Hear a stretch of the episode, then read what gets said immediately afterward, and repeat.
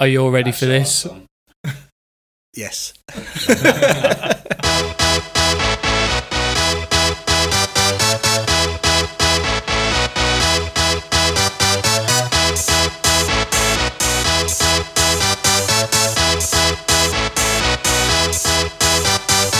Y'all ready for this? Hey, James. Hey, Darren. How's it going? Good. I'm just having a uh, pizza here. We're sponsored by Morrison's this evening, um, and Casper Mattress. Uh, thanks, Casper Mattress and Morrison's. Well, this is uh, the wasting... Episode sixteen. Oh. This is episode sixteen. I got pizza in my mouth. Thank you, Morrison's. Of what? Oh, pizza, what pizza? No, what show is this? Oh, yeah, the Wasting Time podcast. And where are we recording from today, Darren? Stratford, London. All right, and who's sitting here? We've got Chris. Hello. We've got you, James. Hi. And we've got Ollie. Hello. Ollie, is it? Mean Caesar, Great Cynics, and Mylin, and he's also the promoter, Till the Wheels. That's... You did all right, oh, yeah, yeah, yeah, you did all right. Nice, um, I've only known him like sixteen yeah. years, so. So yeah, Ollie's our guest uh, on this episode, so thanks for being here, Ollie. No, my pleasure. It's lovely to be in sunny Stratford. It's so sunny. This evening in night time. Yeah. This time next week, it will be sunny in Stratford. At this yeah, time next it will. That's exciting. I've been looking forward to spring for so long, mm. since like summer. So yeah, that'll be good. It's getting there, right? Yeah. yeah. Uh, so, uh, Chris, how's it going with you? Any anything interesting happened with you recently? Uh, yeah, it's going good. Um, what's going good? I'm I'm just trying to think. Music related. What's going good for me? Uh, my my, my new that's been cool. I told this you is no, oh, don't his talk me. About that. um, been to a few shows recently. Yeah, I'm good. Who have you seen? Enjoying life in this flat. Um, who've I seen? Yeah. Um, I went to see Brian Fallon a few weeks ago. Safe. Um, yeah, it was kind of a disappointment, though. Did he sing songs about waitresses and radios? Well, and yeah, old cars he, did, he, he he ticked all those boxes. But like, he, he he would talk for like I timed him at one point, like ten minutes between songs. What did he talk about? Just all sorts. He thinks he's a lot more interesting than he is, you know. I saw Gus Anthem on the first tour when they came to Norwich. Oh yeah, and uh, there was one point where he was like, "We've been everywhere. We went to India. They have Coca-Cola in India." And I was just like, oh man, like they make it there. That's where the that's where the factories are. That so, sounds yeah. that sounds like something you would say. Uh, cool. So what? Wow, good then, or not uh, so good? No, and also I missed the start of his set, which was annoying, right? Friday night. What were you Coco. doing? Just having a beer beforehand. Like you go into a gig Friday night, Coco. You think I'm not that bothered about the support. I'm just want to catch the main act. Going like quarter to eight, you'd probably be safe for that. That's what we did. He was like three songs in. Like who goes on that early on a Friday night? Brian Fallon. Brian Fallon. Well, yeah. He's t- he's got uh, his Springsteen record collection to get back to. um, uh, Darren, how about uh, you, man? Flotation tanks. It's my new thing. Oh, okay. What does that involve? Uh, you tank that you float in, and you uh, um, and you uh, it's kind of like the meditation type vibes.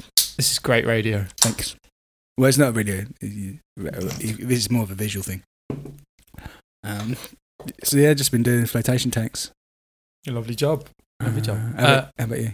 Uh, well, yeah, I haven't really been you? doing much, but I've sort of spent the last month since our last podcast sort of struggling to sleep and slightly seething at the absolute gall of the United States' number one Blink one eighty-two themed podcast. Oh, uh, now I get what you were talking about before. I thought they were oh, Canadian. Yeah. Well, they, they are they Canadian? Canadian? All right. Yeah. Well, it's, they may well. They probably. Oh, we're actually talking about them. What happened? Yeah. Well, so Chris, were you on a like an ego search on Twitter or something? Well, yeah, that's how I how I spend each half an hour at work, of course. No, I was just on our Twitter and just I noticed our notifications and some random girl in Canada or America or whatever had said. Um, So my favourite Blink one eighty-two podcast has started beef with some London-based podcast and then tagged us in it. What?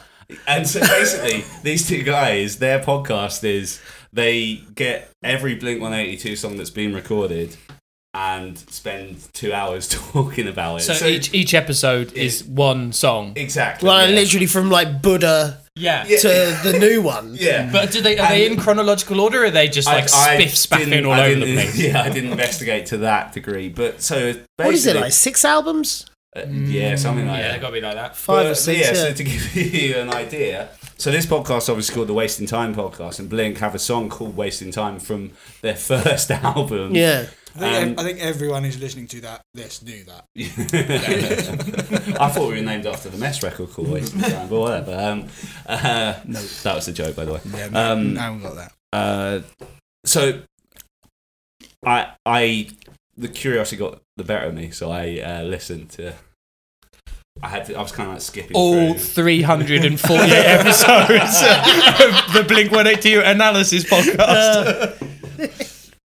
Uh, um, yeah, did did you listen to it? Yeah, yeah, yeah. yeah. Uh, three quarters of it was shit, just like Blink one eighty-two's back catalogue. Oh, did you? I see. I was skipping. I went and saw them. I liked it. Well, no, I didn't. That was the thing. And I'd never seen them, and I've always loved Blink one eighty-two. Well. You know, yeah. sometimes you do, sometimes you're just like, whatever. But, um, yeah, I went and saw him, and it was at the O two, and I've never been so appalled. I, everything searched, all my bags and everything, I had to go through metal detectors and stuff. I was like, okay, yeah, safety first. But I've, I don't know. And I then, felt you like were I, just, then you were just faced with Matt Skiba in, in camo cargo pants. Yeah, yeah. I mean, that was the other thing, was like, I couldn't see anything because it's I'm just at a bar, and then, like, a mile that way is Matt Skiba in cargo pants. But um, but that was it, yeah. Anyway, sorry, yeah. This Blink one eighty-two. Oh, so so they were, they were basically... Uh, I mean, they weren't that bad about us, to be fair. They But they were. Ju- I don't think they really got that our name titles are just like a joke, a reference to something we talked about. And they were like, I this sounds so British. I the think they made some assumptions. Yeah, they don't. They didn't know what a tote bag was. And I, I quite like they were going through it, and they were like, whoa, they had Mike from M X P X on theirs. We we just talked about them once. they, were, they were like, they're a real podcast. Was that the greatest day of your life? They, should, they, they should have probably interviewed him. Sorry. It was your big day, wasn't it? It was my big day. uh, so it's good. So if the listeners from, uh, what is it called? I can't remember. Canada Blink one eighty-two. Canada Blink one eighty-two Encyclopedia Podcast. They could have done better than that for yeah. a name. If you are listening, uh, welcome, new fans. Uh, Get we, fucked. We, we look forward to um, bringing our podcast on tour to Canada and um, and handing out some free tote bags. Mm. Yeah, yeah, sounds good. Cool. They did point out that our, our bio was, they were taking the piss out of that. Yeah, no. They kind, of, they kind of had a point. Yeah, yeah, our bio's so awful. That went. That wasn't yeah. written by us either. No, so. It wasn't, no. Who wrote your bio? Doesn't, doesn't Who did you pay to write your awful bio? Your awful bio. um, uh, any other kind of news things that have been happening? I guess, I guess the, the thing for me, I think we mentioned that we want to, I mean, it's all kind of come out today. It's yeah. that the, uh, obviously, like... Um, what the fuck's the label called? Side One Side Dummy. One Dummy. Side One Dummy. Uh, so their kind of well-respected press and P R person, Jamie Coletta, kind of a few months ago came out and said that all of a sudden she was, she'd been made sort of essentially redundant from the company, and it was a little bit up in the air about what was going on, and it was really great to see people rally around and try and find Jamie a job. You know, I think she's done a lot of good work. I think Jeff Rosenstock kind of credits her as being the person that launched their campaign. Put them in front of so many people, but it was still just kind of weird to see someone so good let go from a company like that, and it was it was just a little bit odd as to what was going on. And I, I think it's been a bit up in the air about what's actually been going on with that label uh, until like Dan Aussie, who is uh, Darren, you're his biggest fan, obviously. Um, he kind of like decided to take it on himself, do a bit of research over the past few weeks, and try and work out what's been going on. And it essentially sounds like everyone at the label has been made redundant apart from kind of the two founders. Uh, That's uh, Bill Armstrong, Joe Sibb. Yeah. And they have released all of their current artists from their recording contracts. As, as far as I know, like Chris, yeah, Chris Farren's been told he's like, he's free to go elsewhere. Uh, there was another band coming up that had an album coming out. Oh, it was uh, Mom Jeans. Yeah, yeah, they just said, go put your record out somewhere else. Like, feel free. Yeah. They're just going to concentrate on like their back catalogue. Like, Weird, weird situation, right? Although he did say like he was still, they were still kind of would be signing new bands, but like just not to the. It was a bit vague. I thought it wasn't quite as black and white as that. I think it's okay if they don't sign new bands, yeah, because it sounds like they've they've taken on a lot. It's a very turbulent industry, as you know, very well documented how turbulent things have been for, since Napster. So, um, yeah, I mean, it sounds it sounds pretty sensible, I guess. I mean, it's sad that yeah. things aren't going. I think someone mentions in the in the Dan Aussie article the things that just didn't go as quick and as. Um, yeah, that was uh, Christina John said that. Yeah, yeah. And um, you know, I think she's worked at the label for years. Yeah, I remember because like her and another guy, Matt, who used to work at the label, used to do a pretty cool podcast. Mm.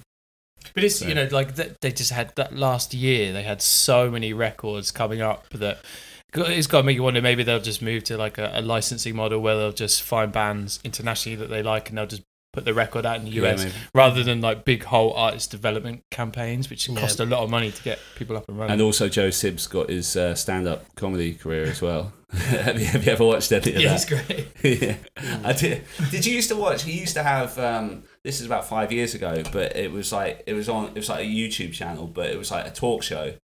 And uh, he'd have a stand-up comedian and then two guys from bands, like so someone like Chris Farren or yeah. someone from Anti-Flag or whatever, and it was every Friday, and it was fucking great. Mad. I really missed that show. Mad. Yeah, I never saw that. But yeah, it's a shame to like lose such a good label. Well, I mean, they're not gone, they're not forgotten. Um, I mean, you just have to hope that all the bands find nice, good homes to go to. Yeah, and I think uh, I think there's a very good chance of...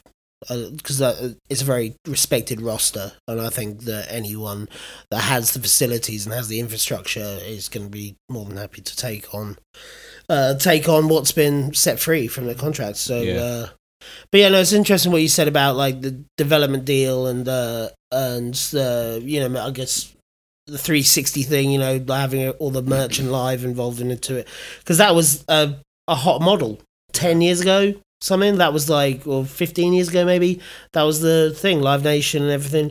Um, but when you're kind of straddling that small to large, you know, you're in that middle ground. You really are. Um, I think you know it's a bit of a Russian roulette, isn't it? Because yeah. you can you can really tie yourself down to a lot of responsibilities, and you know, if, you know, sometimes things, you know, like they said, don't move as fast as you need them to.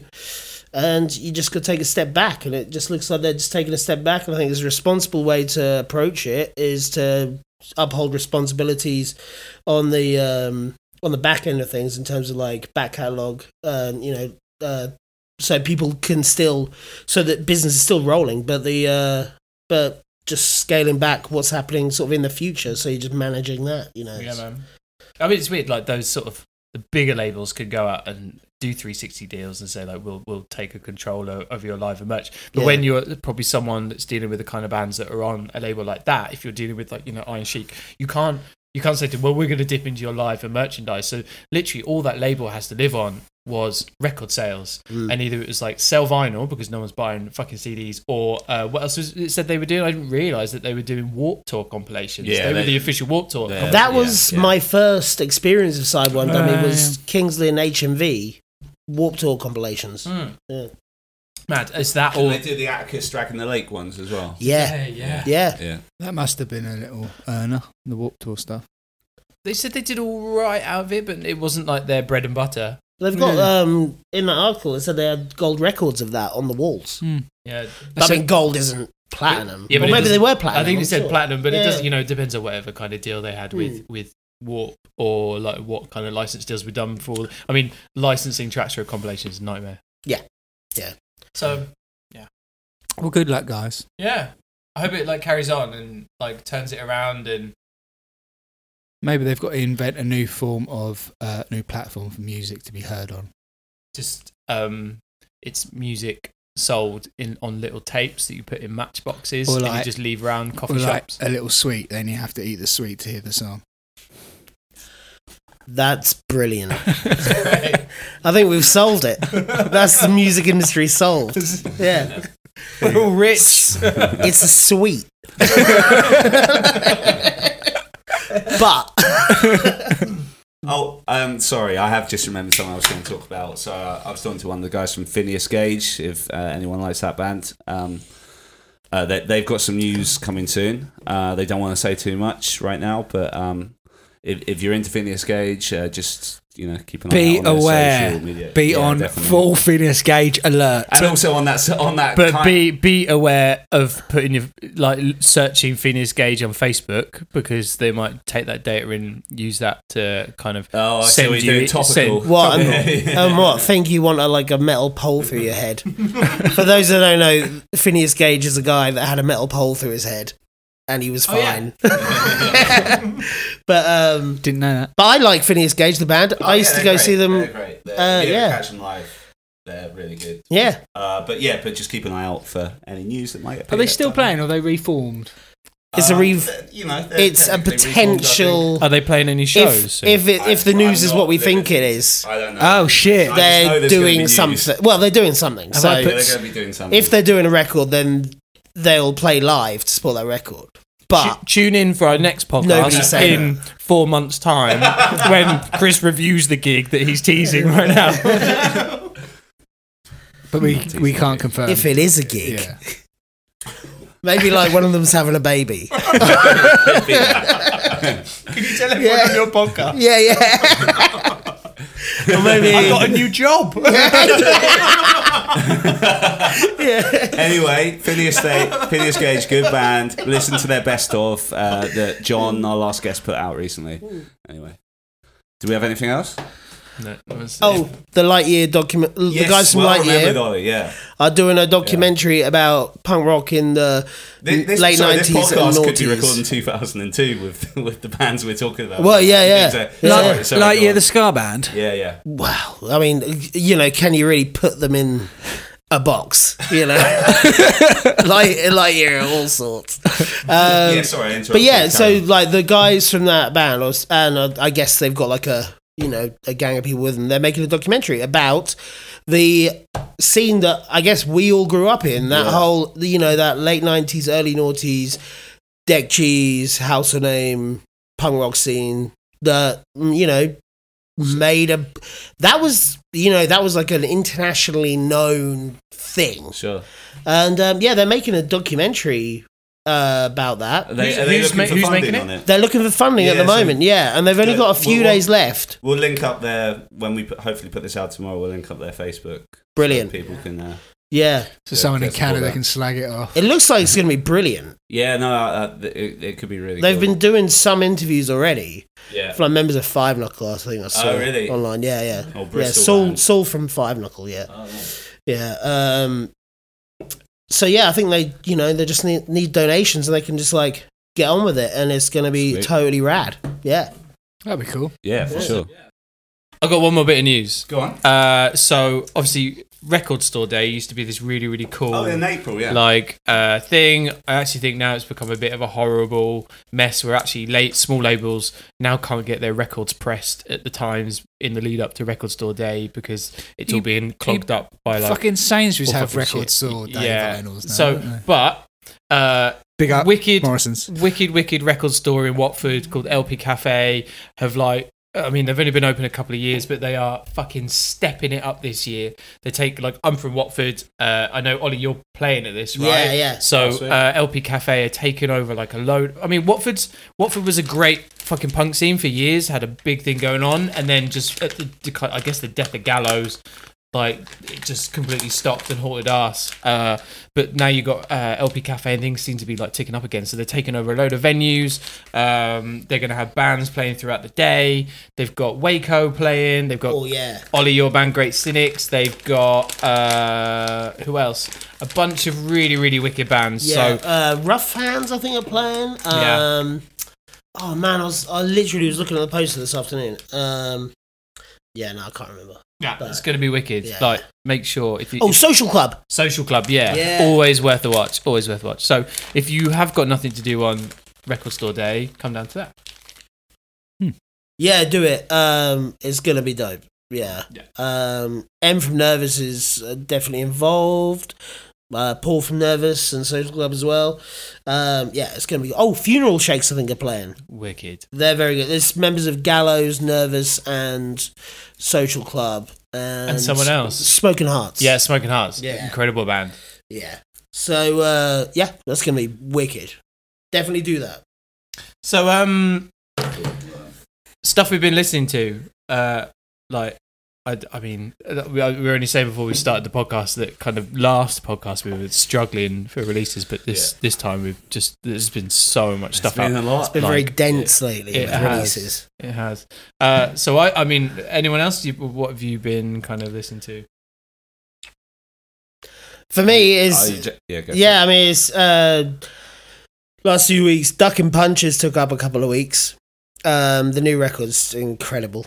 Um, Who are they for our listeners in case they haven't heard? Ducking Punches are from Norwich. Uh, Dan Allen um, was a singer-songwriter. He used to do some awesome things like the uh, punk rock house crawl in Norwich, where you'd have like seven houses full of uh, acoustic artists. Um, and you just like go around having a party at people's houses. That was good. Uh, he used to do all sorts, and um, he's had this project for about seven years, I think. Um, it was a full band with like violin, acoustic guitar, and stuff, so it was a folky thing. But um, about a year ago, started doing it with electric guitars and uh, got a couple of new guys in the band. And um, their new jams are just like astounding. It's quite a departure from like their like what was the previous record called? Oh, um, it was like the, the it was Black Dancing, cover. Some Dance Till You something. Puke. Like we've all got phones with Google, but it's funnier trying to remember. Um, but it, like the last record was on Extra Mile. This one's yeah. on Extra Mile. But yeah. like, and they had quite a few lineup changes, uh, and just changed the sound completely. Like it's yeah. I mean, it's at at the uh, core, it's still very much Dan, uh, but. With the, um, so I'm trying to look up this album name, um, Ducking Punches, um, but with the new instrumentation, it leaves a lot more space for melody. Mm. Um, whereas before it was, it was toned down and there was, uh, it was very melody centric, but there were so many things going on mm. with the electric, with the, you know, they get in the tone zone. These new guys, uh, Ryan and Marcus, uh, very talented, very talented men. I mean, they've always had talented musicians around them, but um, well, I guess when you're when you're playing stuff that's like Darren, you've played a lot of like solo acoustic stuff, but so when you're like a solo acoustic musician, you're constantly playing guitar. There's not there's not really space oh, yeah, you, for like yeah. fizzy the, brain. The, yeah, fizzy the last, brain. Yeah. Last album was Fizzy Brain. Yeah. No, no dancing. Sorry, I interrupted. Yeah. Well. I thought I thought that was a music term. So don't know that one. Well, you fill the gaps when you play acoustic. It's quite weird when you watch like a massive like band. Say like I watched the Queens of the Stone Age do an acoustic thing, and it's terrible because they don't know how to fill the gaps when they play acoustic guitar. Yeah. But then you can you overdo that when you go into a band. You have to rework your brain. So yeah. Yeah, I mean with the uh, I mean with the technology and with the uh, you know the. the tone and the timbre of that instrumentation, you have uh you have different tools to use, and you, you know things things sound different, so arranging things and you mm. know it's it's uh it makes it a whole whole nother game.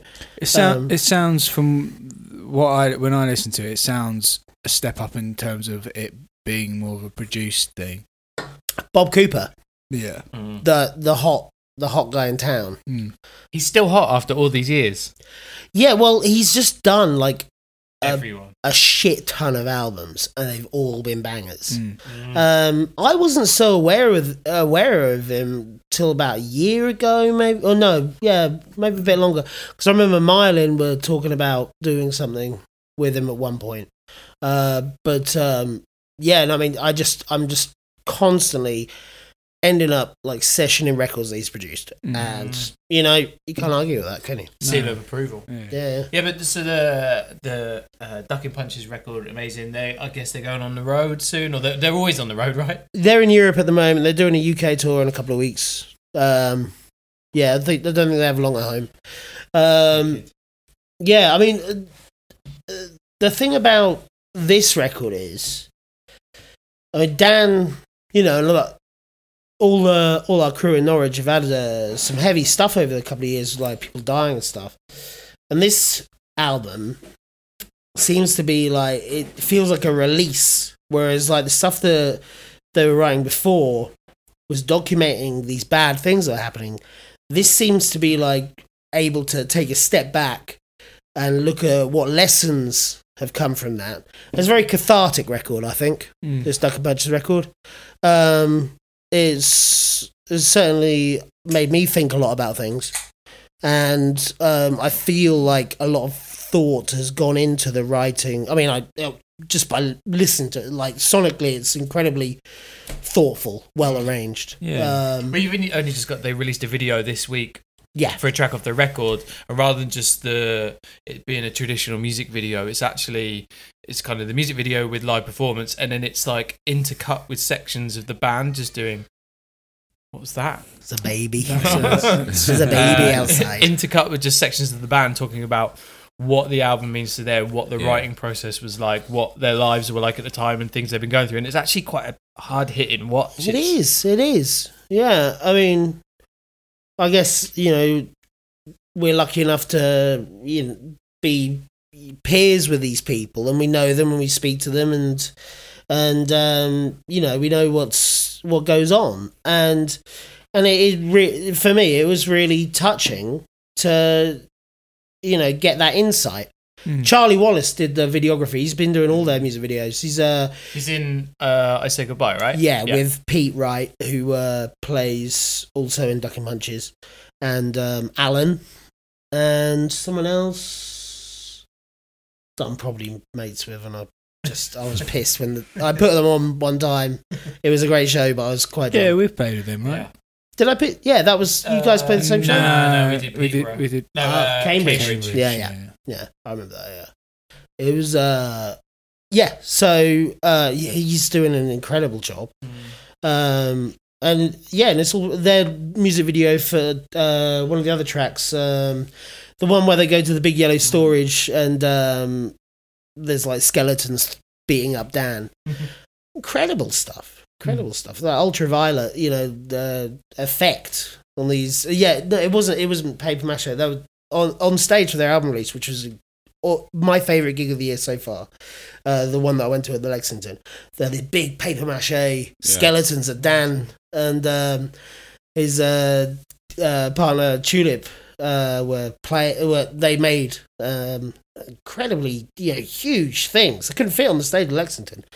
And um, yeah, because Dan involves all of his creative ventures into the into the band, so you get you get this uh, multimedia yeah. whole thing, ranging from awesome filmography, videography, um, to um, you know these arts and crafts, paper mache sure. things. It's you know? Crazy. Yeah, yeah, yeah. He, he he grafts. Yeah, he, yeah, absolutely. Yeah, yeah. He's a. Uh, I mean.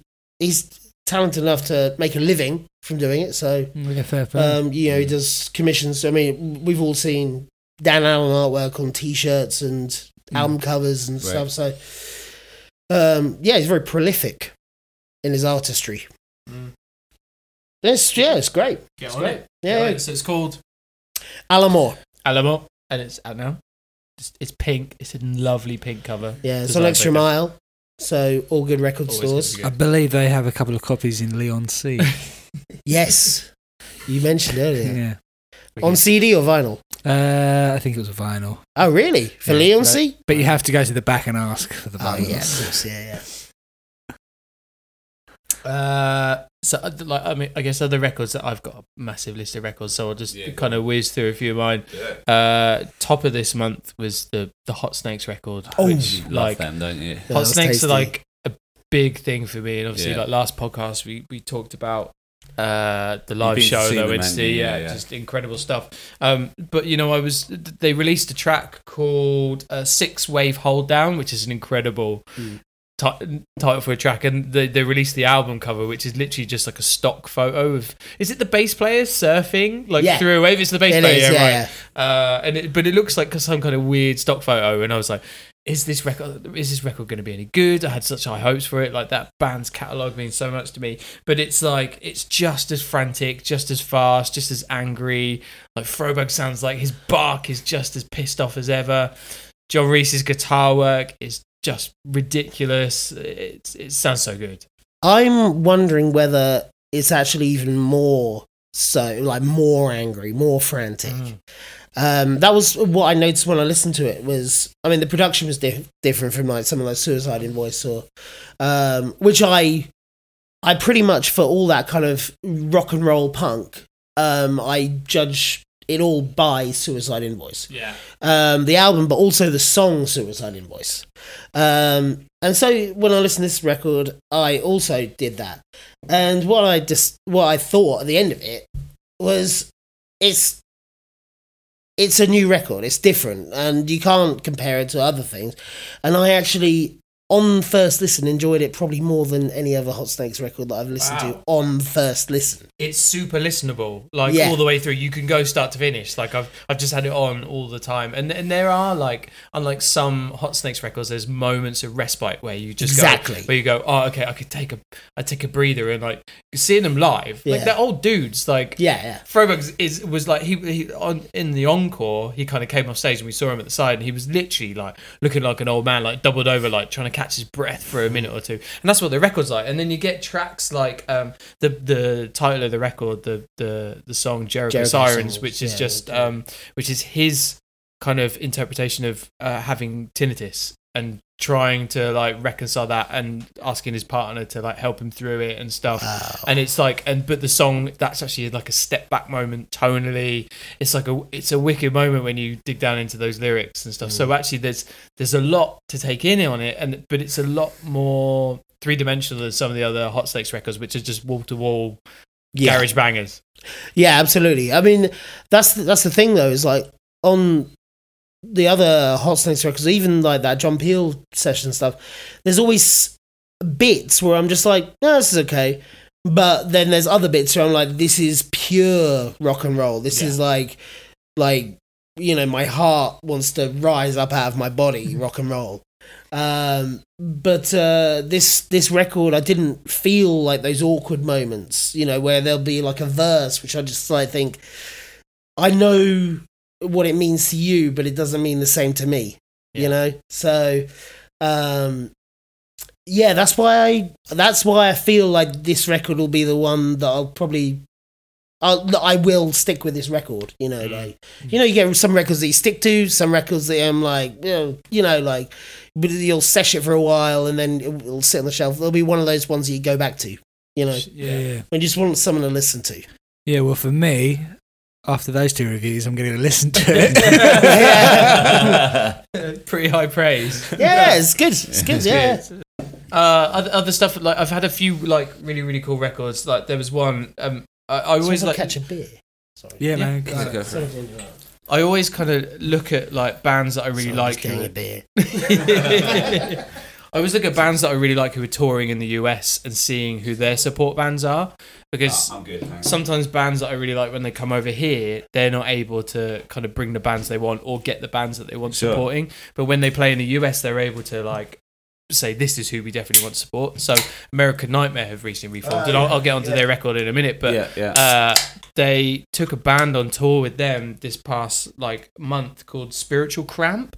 You heard of these guys? Yeah, yeah. Yeah, so they've got a record out called Mass Hysteria. Uh, it came out in December, so it was a little bit, so I'm a little bit slower getting back on it. They're like a San Francisco punk band. They kind of do that like eighties post-punk, um, U K seventy-seven, working class, like... There's definitely a lot of Joy Division in there. Absolutely, yeah. yeah, man. Like, they're incredible. But, like, it definitely has that, like, Bay Area punk yeah. with bits of reggae in it. Mm. Like, it's... it's There's definitely, like, like, a surfer vibe in there yeah. as well, yeah. Yeah, so I love that. That record's... Uh, I can't remember. Who's Matt, that again? Yes, the band's called Spiritual Cramp. Is he kind of... Is it kind of... Not, it's not, but the way the guy sings, is it a bit spoken wordy? Or... Yeah. Little bits. Yeah, yeah, yeah. yeah. I've definitely, I've definitely seen some stuff by them. Yeah. Uh, Bit Ian Dury in a way. It's, it's cool that American Nightmare took that out. Yeah. Because, I mean, what I'm seeing a lot of recently is a link, like a real link between, you know, that hardcore and Manchester or like that post-punk thing. Well, it's, you know? I mean, I guess like we could get into it with the, the American Nightmare record. Like, I remember, so American Nightmare have just released their first album since two thousand four, two thousand three. I couldn't, I wow. couldn't find that to listen to. So two thousand three was their last album, uh, Down to Her Underground, which for me yeah. was my favourite American that was Nightmare record. Yeah. Give Up The Ghost. Yeah, so yeah. they were Give Up The Ghost at the time. They had to change their name for legal reasons. They're now back to American was Nightmare. Was it legal reasons? It was. There was like a blues band called American Nightmare, yeah. and they just they were all so they were almost at wit's end with the band that they couldn't be bothered to fight it. They just went, yeah, we'll just change it. Because I thought it was because of the World Trade Center. Nah, I don't think so. No, I didn't was hear it not? that. No. No. Have I just heard it? Have I just stuck I with that rumour? I think the Jimmy Eat World. So. No, Jimmy Eat World. Yeah, well, that yeah. as well. But I yeah. literally have stuck with that wow. idea okay. to the point where I, I was like, that's the yeah, first... I like American Nightmare, but I also think they're cowards. Oh. Yeah. But in actual fact, they're not. They were just. No, no, no. They just I, had to I, deal I, with I've, I've a never, blues band. I've never heard that excuse. No. Why they changed? Actually, you know. Well, if, the, if, if Down to Her Underground came out in two thousand three, what was World Trade Center was two thousand one. Yeah, so that's they were still called American Nightmare at that point for another couple of years at least. Uh, I'm afraid you're wrong. You're wrong. Get out. no, I, yeah, no, I am wrong. But yeah, so I mean, when when American Nightmare came on the scene, like I was never really into, all my friends were really into like tough guy hardcore, uh, you know, like the real beat downy stuff like Chris and all those guys were yeah, like, well, really I, into all that. Robin and, still wears the same American Nightmare t-shirt. Yeah, but now. like it, that, I wasn't into that really aggressive hardcore sound. And then I got introduced to American Nightmare and it was like, actually, here's a band that almost has, you know, they would come on stage and Wes would be wearing Smith t-shirts or he'd be wearing like Fred Perry shirts. And it was all very much about the British London aesthetic, and that, and then they went away, they've split up and they've come back, and actually you listen to the new album and there's tracks on there that sound like Bauhaus, there's tracks that sound like Joy Division, you can hear all those, like there's bits of Nick Cave and the instrumentation in it, but it's still like a Boston hardcore record. It's crazy. Didn't Ceremony do a very similar thing? Absolutely, yeah. Because I really enjoyed that last album that sounded like more Smithsy, more Joy Division-y.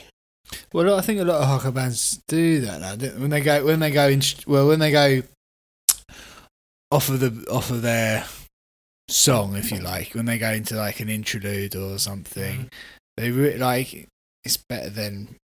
I'd say hardcore bands do it probably better than most normal, like straight yeah. up indie bands. You know what I mean? Yeah. Because they, I don't know, maybe because they love. I remember it. having like Strike Anywhere over in Norwich, and Mike was putting them on, and they wanted to go to the local record store. In I think we've probably I've probably told this on Sound the podcast Clash. before. They wanted to go to the local record store, Sound Clash, yeah. yeah, yeah. And they were like, "Oh, there's like an Oasis box set here, amazing!" And we were all like, "Yeah, man, cool." Yeah, and they're like, "This is." It was in like a Benson and Hedges yeah, packet, yeah. and they were all losing their minds, and they're all wearing like Parkers and like Fred Perry yeah, yeah. shirts and Paul Weller style shoes. Like American hardcore bands have always loved yeah, like yeah. that British mod aesthetic. And I sound have, and can I have kicked I... it with Matt and Thomas and talked about Oasis before. Like they're totally Oasis guys. Yeah. So is that okay with you? Because I seem to get a bit of a hard time for it. What? Doing any of the, what you've just mentioned. But yeah, that record, the American Nightmare record, like absolutely incredible. Uh, I I went to see them a couple of years ago is live. It out? It's out. Uh, a, a bit of a muted, but it got like a seven point eight in Pitchfork, which I never thought I'd see. That's like a mm. a critical. Perfect album yeah. for them. Uh, I I went to see them live a couple of years ago when they first reformed. Absolutely slated it, hated it, thought it was shit. I thought it was a bit of a money grab. They put this record out. I'm like gagging to go back and see them, especially if they play some of these records. That's dope. They're really cool. And Nervous? Has everyone like heard yeah, the Nervous record? I've got to take a piss, yeah. but oh, okay. I want to talk about Nervous. I've definitely got a couple of opinions on that. All right, okay, yeah. cool. Anyone we'll else? It, I, haven't, I haven't heard it. You haven't heard it? No, I think I've heard a couple of songs. Dude, you got to hear it. Fuck up. So I was saying to Ollie before, um, I because I really enjoy them when I've seen them live. Really enjoyed yeah, yeah. the previous E P and the singles they put out mm. before this, and then I went to listen to the album and I just couldn't get, you know, wasn't feeling it. But I think it's maybe because the stuff I've heard from them before is quite poppy, so I was like maybe hoping just for an instant yeah. hit with me, which I don't think it's about that at all. So I didn't really listen to it properly. So I'm essentially saying on a brief listen, wasn't feeling it, but having had a discussion with Volley in particular, which you understand why in a minute, um, turns out I think you're I, need, I need to it some more. I mean, like I guess just from my side, like yeah, what do you think of it? I mean, I loved Permanent Rainbow. I thought that was near to a perfect a record for an unheard of band as you'll, yeah. you'll ever get. Like it was just the most super tight rhythmic punk kind of band that borrowed for me just as much from The Rapture as it did Alkaline Trio. Like it was like uh oh, who's yeah. the, is it Jack Kenny the drummer?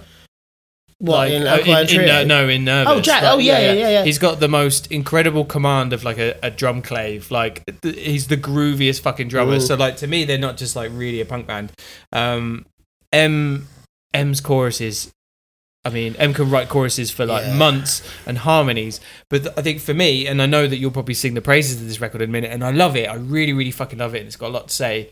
But for me, sometimes the guitar virtuoso stuff that M's doing, and M is an incredible guitarist, but it slightly takes over from just the fucking solid harmonies that are there, and it takes it away from me a little bit. Okay, I mean, so, yeah, M's got a few riffs in there that are, you know, like, but also... Can you do that again, please? have, you got, um, have you got the tab for that? Yeah. Click the link below yeah. the podcast to download the tab. tab. um, d- did you know that M's dad, John, played a solo on that record? Mm. Were you there at the um, Ducking Punches release show? No. Yeah, so Nervus played that, and M's dad came on stage with oh, them. Oh, cool. And M strummed while M's dad... Well, I, I made a comment when they released uh, that song, the audio for it, I made a comment on their Twitter. I was like, I love this new Nervus track because there's a solo in it that sounds just like Oasis. And M came back and was like, yeah, my dad wrote and recorded that, and he's a massive Oasis fan. Like, oh, brilliant. Really yeah, M's dad was dope. He uh, was like just like hanging out at the show and was just like sick as fuck. um, yeah, okay. So get into, get into your like argument for this record. I mean, well, it's no, it's all it's all love, isn't it? Yeah, yeah, yeah. I'll tell you what. If if this record makes me feel this way, at the eight, I'm a thirty-two, a thirty-three year old guy who listens to sad punk all the time.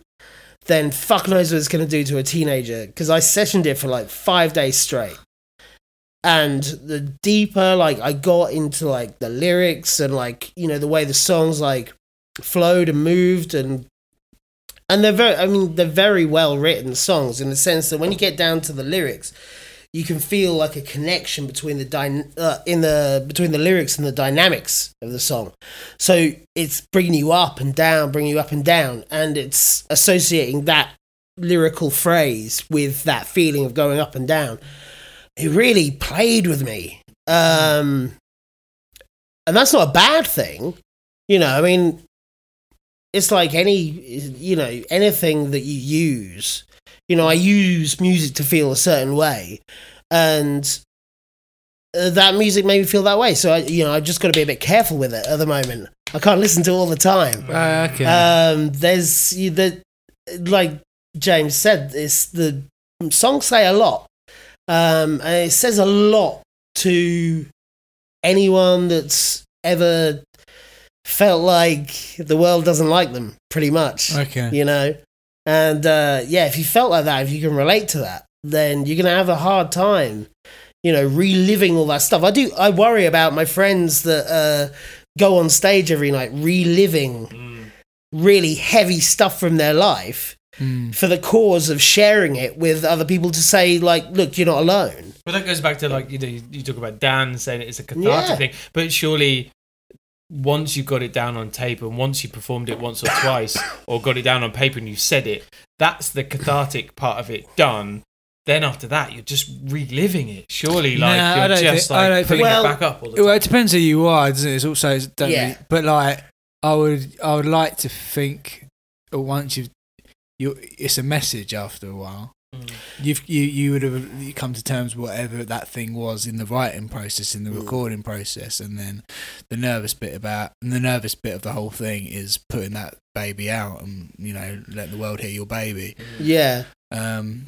Absolutely. So the playing live and stuff, I guess that's that's just more like a medicine sort of thing. It's like, yeah, I mean, I mean, maybe I'm when I was in It's Not Okay. Not a medicine, a little those. Hug. I mean, like, the songs I wrote in that were very personal to me. I was, it was just after my dad died, I wrote all these songs. Mm-hmm. So I just know that when I was touring that, I was, and, you know, if, especially with Dan, because, like, you know, we lost some people in Norwich and stuff, so it's uh, reliving all that, you know. I mean, I'm not saying that that's how they're performing. They Maybe they're not. Um, Josh, apologies as well. You know, it's, it, do you know what? It's it's very emotive music. When I when I consume it, when I let it affect me, um, one of my thoughts I have is like, Christ, imagine going up on stage and playing that yeah. every night, and and putting that the meaning of the song into your performance. So you're connecting the what you're thinking with what you're doing and expressing that to express the emotion that goes in the performance of it. You know, that's, that's quite a psychological strain. And I'm, you know, I'm not saying that they they have trouble with that. I'm just saying that I had trouble with that. And so when I listen to records like that, takes you to that place. Yeah. Yeah. Yeah. Yeah. Absolutely. Yeah. Yeah. yeah. Okay. Yeah, I've just yeah. It's just one of those things I think about. So, the, so another. Uh, it is. I mean, that's that's that's literally just one of the things that I think about. That's, that's, a, that's a good thing. I've to got think some about. More, you know, if you want to hear them. In terms of things that you sh- could be thinking about, that's a good one to think about. Yeah, why not? You um, know? So, in terms, bring it back to the Nervous record again. I, I haven't listened to this one, but I've I listened to the singles before, and I dug them, and I dug the E P before.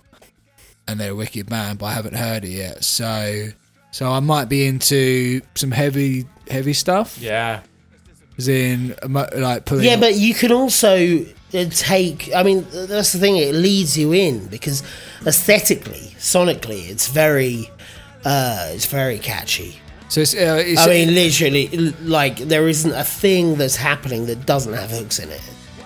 Gotcha. So you, uh, and it'll get you. And every it feels like that whole record, every note has been laboured over. Oh yeah, yeah, absolutely. Got lost in someone else's life. So where do I begin? This guy Jem, uh, Jem Eves, was like a great songwriter for that period in Norwich. He was in a bunch of bands, like Big Success, Fun, and probably my favourite thing he did was The Captain. Yeah, yeah. Like, absolutely fucking love that record that never yeah. properly came out. Mm. Um, but he was in a band with uh, Carl and Mike from yeah. Fair Dues Records, and Mike, who's just nice Mike, Mike mm-hmm. who was everywhere. Um, but Mike left uh, Big Big Success, right? Yeah, he left Big Success. Yeah. And then they, the two of them, so Jem and Carl, just stuck together and put out a record as a band called Re- Rest and Relaxation. They've just put it out. It's like a what a four or five track E P called yeah. E P one. Um, it's absolute pure power pop punk vibes. Um, it sounds like something Rough Trade probably would have signed in the eighties, like in in the early eighties. Sounds incredible.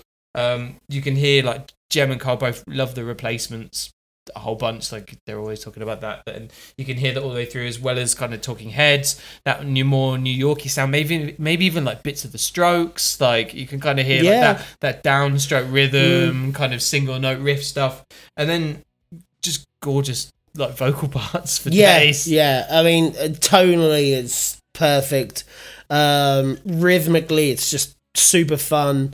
Um, The the riffs are, are so interesting and subtle.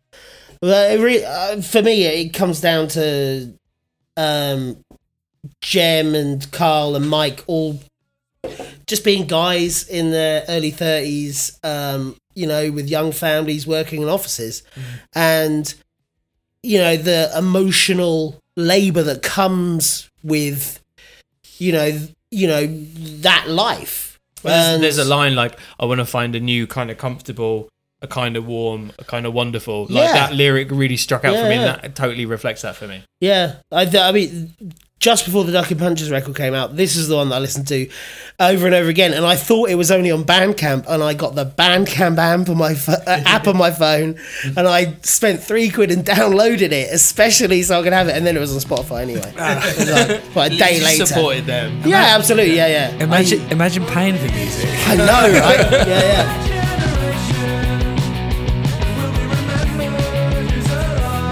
Then, like, that's kind of what I like. Like, I'm at the same age, I guess, as Rest and Relaxation, the guys in that, where you've stopped playing music because, like, you're like, oh, I want to go out on the road and do this every day, or not that you ever thought you would ever make any money out of it, but it's actually like, I just want to write some fucking songs that sound oh, great yeah. with my friends, and maybe it's just a studio thing, and we just put out banging records of that are influenced by tons of artists that I've loved, and that's what it's a really joy it sounds like a really joyous record to me, just like mm. this is what we've always wanted to write, just put it out. Yeah, and uh, they took a long time on it as well. They were doing updates for a while. Um yeah, and it was recorded by Jem's brother Lol, uh who's a totally doped guy, like moved to America and is like doing s- sound on tour for some band. I he's like remember. Guitar tech for like someone like the National, yeah that's it, yeah like, yeah yeah. Like that yeah yeah Um, but yeah, so he had to, he was doing that in his holidays, like coming over. War on Drugs, he's like, yeah. War on yeah. Drugs, yeah, yeah. Oh, sick. Um, yeah, Lol's dope. He used to kick it in the Boston crusty scene. Like, Lol's amazing. Like, so if you, like, if you ever find this guy's like Instagram feed, there's so he's out on tour with uh, War on Drugs, uh, but he's wearing like crust punk like jackets, yeah. And he's backstage at the um, what's that big like U S T V talk show?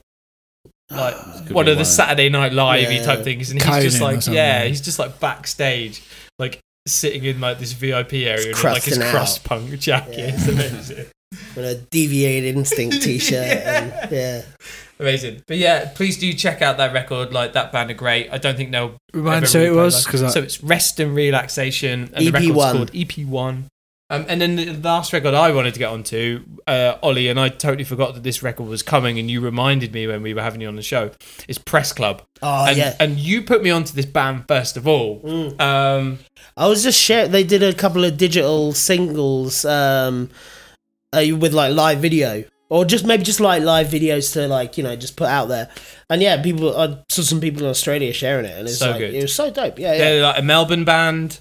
Uh, all really super young. Kind of reminds me, Darren, you, I think you'd really like it because there's there's bits of like oh, gang out. Gang of Youths vibes to it's, it. It's the one record I checked out. Her voice on there's the, actually the track Suburbs yeah. just blew me away. And Suburbia. This is, is it called Suburbia? Yeah. And I've just listened to it non-stop for since like yesterday. Song. Yeah. Yeah. Yeah. The one thing that dug me out a little bit was the distortion on a vocal for the whole record. Mm. It would have been nice to just hit. I don't know. It would be clean. I, yeah, I get it. I get what they're going for, but I mean, it's a stylistic thing. Isn't sure, it? You know, totally, yeah. totally. Have they been over here? Not yet. No. You um, I'd love to. I mean, I imagine by the looks of the way they've blown up, they've probably got a plan for over here that right. maybe doesn't include little old Ollie. You know, I don't know. If it does, great. If it doesn't, hey, you know. I really like that that Southport thing you sent my way. Um, yeah, it's cool because like, I was recently trying to find some like new kind of pop punk music. That's not like you. I know, it's completely out of character. You only like me. Old pop punk yeah. music. But, or so pop I, was, like, I was going through like all the all these new bands, and like so much of it's so stale. Like, I, and I'm talking to someone who likes that kind of music, and I was just like even like questioning, am I really into this music anymore? And like. And like it was just depressing. And there was one, but there was one oh. band called Summer Wars who, uh, after a few listens, I was like, "Oh, they've got something. They've got some good hooks, so they're cool." But then that band you'd sent my way, and I at first I was like, oh, "This this could be cool." And the more I've listened to it, I've, I've ended up really liking it. It's um, have you got all know. the way through the record? Like, yeah, I've listened a few times. Because like I kind of got halfway through, and I was like, "Oh, I know this is something Chris is gonna love," but yeah. I wasn't. I wasn't like. put off by it. I just I had other stuff to listen to or do, yeah, so I didn't yeah. have time to sit down and listen to that whole record. But what I listened to was pretty good, and I think the thing that sometimes puts me off with some of these, like, I mean, I love yeah. older pop punk just sure, as much sure. as you, man. Well, like, yeah, because like, I, I was even like going back and listening to Slick Shoes and yeah, stuff, and I was just like, like, why is no one making music like this anymore? But I can't get on with modern pop punk yeah, at all. Yeah, no, and like, I completely understand why. But this, but this, like, lot, yeah, it it doesn't have that like layer of like saccharine sweet totally thing there, to it. There's something different about it, isn't it? And like, and I love that it. There's a few bits where it almost goes into like hardcore breakdowns and stuff, but it doesn't, you know? It's like, is we're not like going to be four years strong. That is it like a Living with Lions kind of like yeah, vibe yeah, totally. to it? Yeah, yeah. yeah. And there's some great hooks on those choruses. The record's called White Light of Myth, which is apparently this whole thing about how the F B I used to be able to work out who was smoking weed in okay. the in like the nineteen fifties, sixties, because apparently there were only two colours of lights available, black yeah. and white, yeah. and you would... St- you would stamp down the bit in your pipe with a, your lighter at the end of it, with okay. the bottom of it. So the F B I would be like, oh, you've got a burnt white lighter. And they would know who to kind of go and arrest based yeah. on what the bottom of your lighter looked like. So that's why that record's called. Oh, interesting. That. Crazy. Anything um, else? Yeah, um, I'm going to be brave and say this in front of both of you guys, but I think the new Frank Turner song's quite got a good good chorus on it. Not, can, you beat, it. can you can beat can you beat can you beat that out? Can I wait? I'm just going to give everyone a quick blast of the new Frank Turner song. Back in two seconds. You're watching your favorite show. When the T V died, the biggest power cut in your neighborhood since. Oh, it's really good. That's great. This is the best thing he's done. Is this the one that sounds like Elton John? Yeah. What is it like? No. Give us, no, no, it's all right. Give us a vibe. Like down. I have no. Is I, it the one? I, I, is it's she, just. It's she, one of those songs where like the verses are just like verses. Like, and it's all about the chorus, and it's not an amazing chorus, but for a pop song, I'm like, yeah. I'm so it's a bit this. like um, that P O D song. No, it's not as good as that, mate. Did you know Katy Perry's in the video for that? Yeah. What? For uh, yeah. yeah. I feel so alive yep. for the very first time. That one. So, I can't deny you. I feel yeah. so alive. Katy Perry's in that. I was, yeah. getting my, I was getting my hair cut in a oh. Turkish barber's, and they had M T V on there, and it was, it was like a oh, okay. little uh, M T V thing. It was like Katy Perry's in the... Love it. I don't love him, don't hate him, but like, you know. So I, did I he do his fucking I heard, I Camp heard, Turner? I heard, oh, sorry. The did Camp it, no, I think, that's it, I, I think that's this summer. Uh, yeah. God, that was ages ago they put that on sale. That was like four podcasts ago. Yeah. I must have been twenty. So look, look, a lot of cucumber sandwiches to make. Yeah. Um, I heard the new Frank Turner, and I think it's a wicked um, eighties synth pop banger. he spoke he spoke about his new album and said, like, stylistically the songs are like, if it's a punk song, it's a very punk song. If it's a eighties pop song, it's an eighties pop song. If it's like a Springsteen rock and roll treasure, it's that, you know. Like, they really went stylistically on this. But I just read that in an interview. I haven't listened to the record, so, you know, I I'm just reiterating, you know. I find it very hard to believe, take him seriously, or honestly anyway. Well, I'll tell you what, I mean, I hope I hope uh, my friend doesn't mind me telling this. Stu, who plays drums in Mean Caesar with me, he's the best Frank Turner story that I've, uh, I mean, one of the best stories I've ever heard. I've would, heard you, a few. would you Would you like to hear it? Yeah, yeah, let's crack on. Absolutely. Okay. So Stu and his girlfriend, Pippa, uh, were meeting their friend from America uh, to go for Japanese food. And the friend from America said, is it okay if my friend Frank comes along? And they were like, yeah, sure, well, whatever. Um... Frank Turner turns up and sit next, sits next to Stu, but Stu has absolutely no idea who Frank Turner is. Um, he's a punk rocker. He plays in a band, you know, with me. He plays in lots that, of That's bands. How it should how, be. How, how long ago was this? Um, maybe, I don't know, a year, two ago. Oh, okay. oh yeah. yeah, no, yeah. yeah right. And um, they're having a chat, and um, Frank's like, oh, do you play music? He's like, oh, yeah, I play in a band with Pippa, whatever. And, it, and then Stu's like, oh, how about you? It's like... yeah, I do a solo acoustic thing. And then he says, I'm Frank Turner. But Stu thinks he says, it sounds a bit like Frank Turner. and and, uh, and and and Stu said, like, like that at the, to- at the time, he nearly went, oh, he's Scottish. So he's like, I, I think Frank Turner's pish. But he, but he, he didn't, he didn't say that. And he was like, he said, I'll check out your stuff.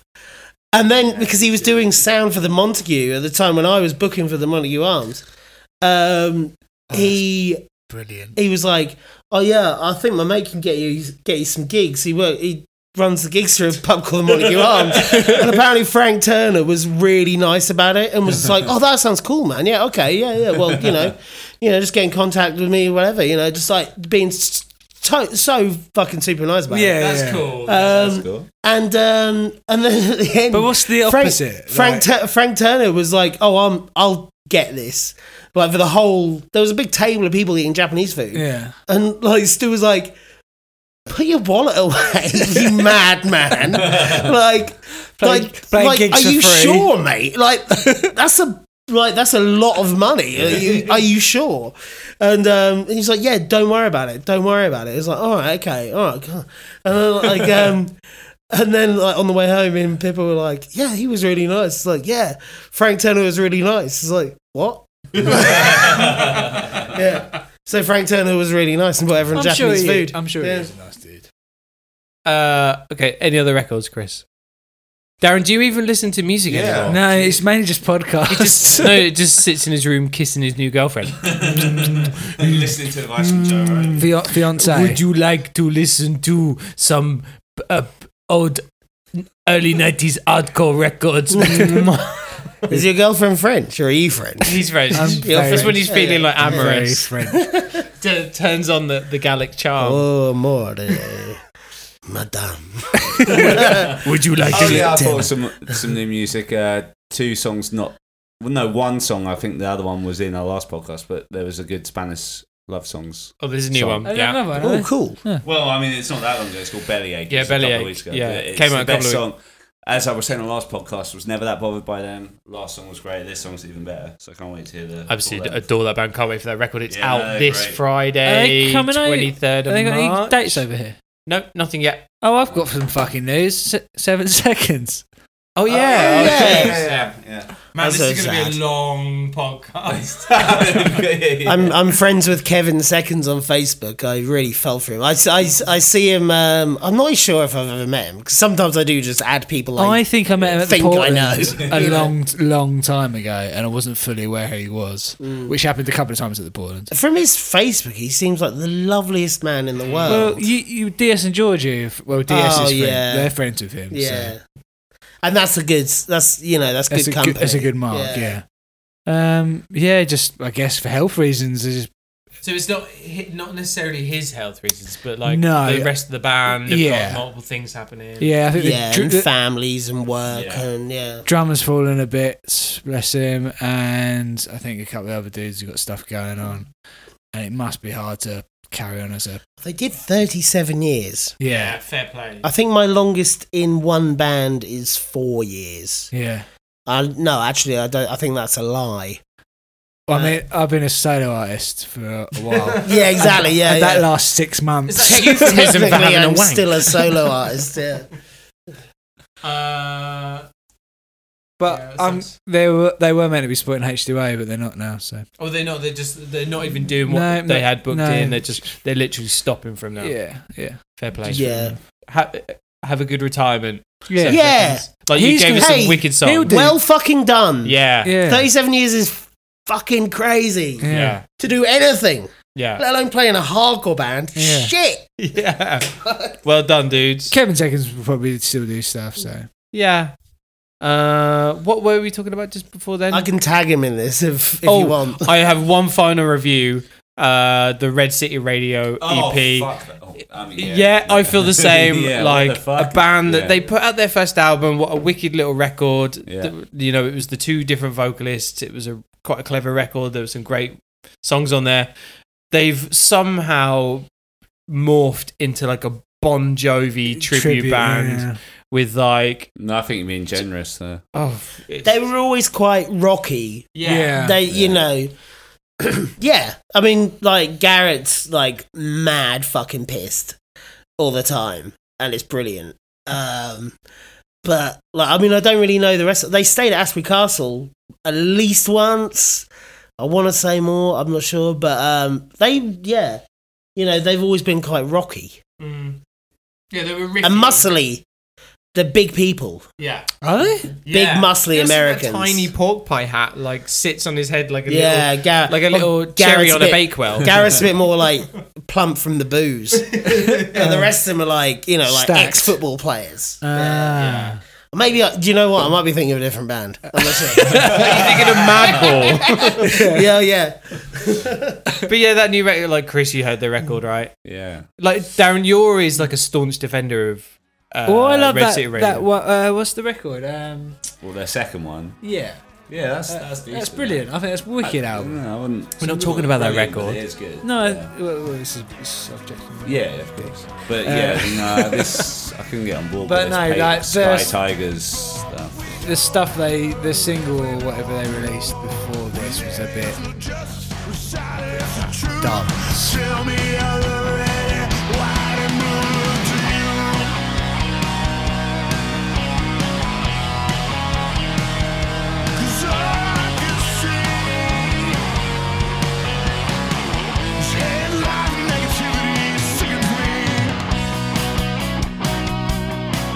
Darren, yes.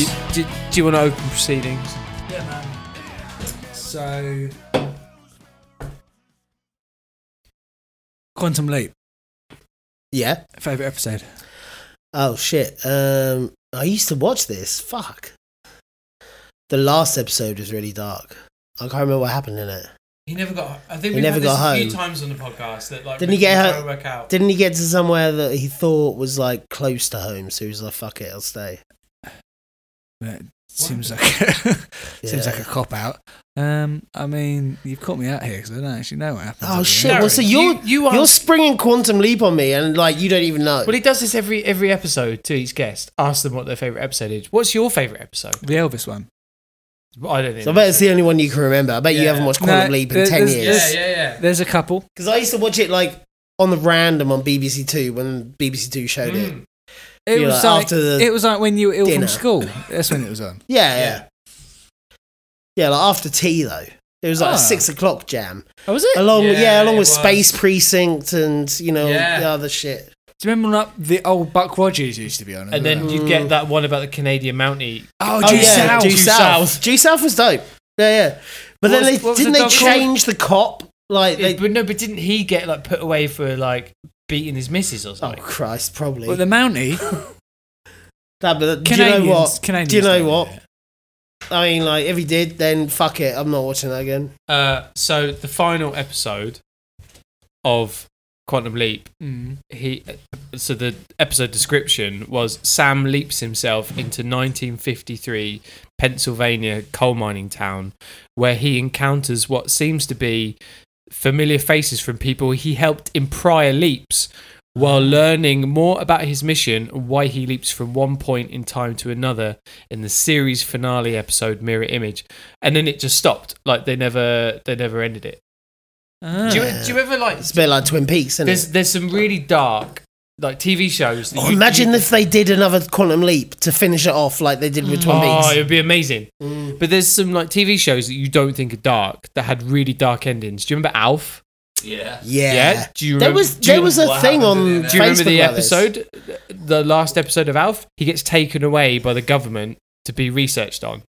He gets taken away from the family. That's the end of the episode. That's they drag him. They it. drag him out of the house, and he gets taken away. And then dinosaurs. It, it might have been meant to be a cliffhanger. Yeah, the dinosaurs. Oh, yeah, the dinosaurs. dinosaurs yeah, literally, yeah. They're all looking up and seeing the meteor yeah. come towards yeah. the planet. Yeah. That's so dark. Yeah. But it's like this. Like they're all with the baby. Mm. So grim. Anyway, we digress. Uh, Ollie. So like we've James. been we've been looking forward to getting you on on this show for a long time because I think. It's, I been, think in, every it's guest... been in the talk since two thousand sixteen. Yeah. yeah. Well, he he did have a cameo. Uh, yeah, we found you, right? The very, yeah. very first ever episode. And apparently Greg was the guest on that. Mm-hmm. Yeah, it was, was the great. first ever episode. Yeah. Shit. Yeah, you couldn't Love get anyone Greg. else for the first one. God, fucking Greg. Jesus. Yeah, that's rough, we were right? Scratching them Here's out. a guy that plays bass in a load of good bands. I I can talk to Greg all night. Yeah. You know, I can listen to Greg all night. So Thanks. why not, you know, everyone else?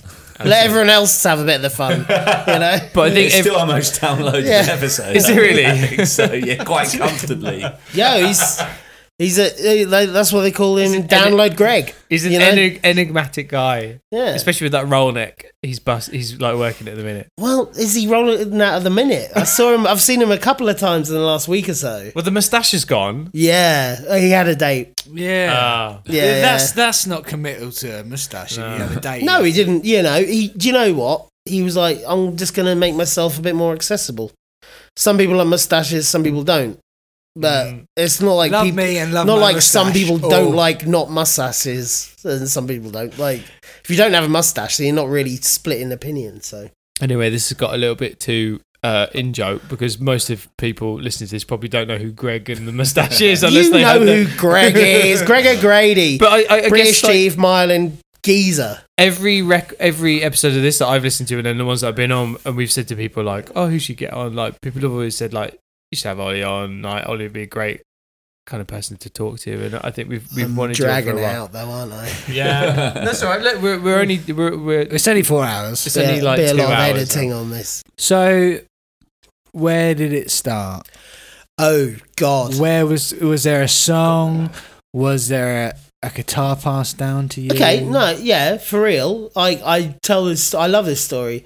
Um, Luke Waller in my form, his older brother lived with Rob from Vanillapod, so his older brother would pass him tapes down of like A F I, NoFX, ten foot Pole, No Use Your Name, nineteen ninety-eight. Wow. Uh, so it was it was the that's twenty know, years ago. Yeah, yeah, yeah, twenty years ago. So this is like the, the era of the punk comp, you know. So it's, yeah. we've had Punkorama two, Punkorama three. Uh, Nitro Records um, compilation yeah. came out. Uh, Kung Fu Records, or yeah. no, it was it was the Vandal stuff from the Nitro Records.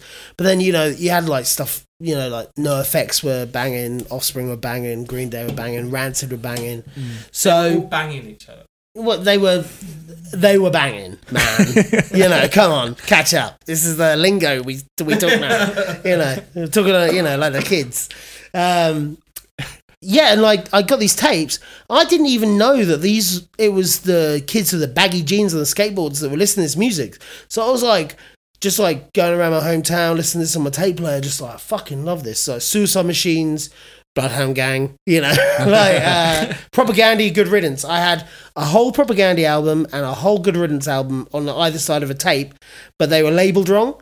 So like I, I thought Good Riddance was Propaganda and Propaganda was Good Riddance, um, but it was. Before we could just search this shit on the internet, you know? Sure, yeah. So I had these artifacts and I had no idea who to talk to or, you know, how I discover all this. Little did I know that we had a skate park in King's Lynn and people were in punk bands in King's Lynn, and me and my buddy, he lived near the skate, the Mushy Pea Shed, smallest skate park in Europe at the time.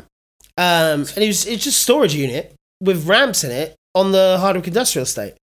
And um, went down there and they were playing ten foot Pole on the stereo. And that was where it clicked. My people are these baggy jeans, hoodie, long hair, spiky hair, punk rocker, yeah, skater yeah, people. Yeah, yeah. Oh, that's crazy. What did you think they were listening to? Just... I didn't know what they were listening to. I didn't really have an idea of subcultures at that age. I was thirteen years old. Had you, you know? Seen like pictures of the bands? No, no. It was Nothing. literally these tapes, tapes with labels on them. And it was like punk comp. And then the Good Riddance and Propaganda one with the yeah, yeah, labels yeah, yeah. on the wrong side. There was a Suicide Machines and Bloodhound Gang one that didn't have a label on the Bloodhound Gang side, just Suicide Machines on the other side. Um, and yeah, and like, and then I made it my business to find out who these people are, like anything. And how did you do that back then? I mean, I would talk to people. You know, like I, you know, I kind of, I started getting an idea of stuff, like fashion things. Um, I think I was fourteen when I got my first pair of baggy skate jeans. I started, we used to like steal the chains off the school cafeteria to put on our wallet belts. Yeah. So, you know, we walk around with our wallets like yeah, attached. Yeah, yeah. Chris still does that as it, yeah, at his yeah. work canteen. Yeah. Standard. But yeah, but we used to do like, you know, silly, like, you know, things like put key rings on them and, you know, and, you know, with spiky bracelets and I, we'd spray our hair different colours and stuff.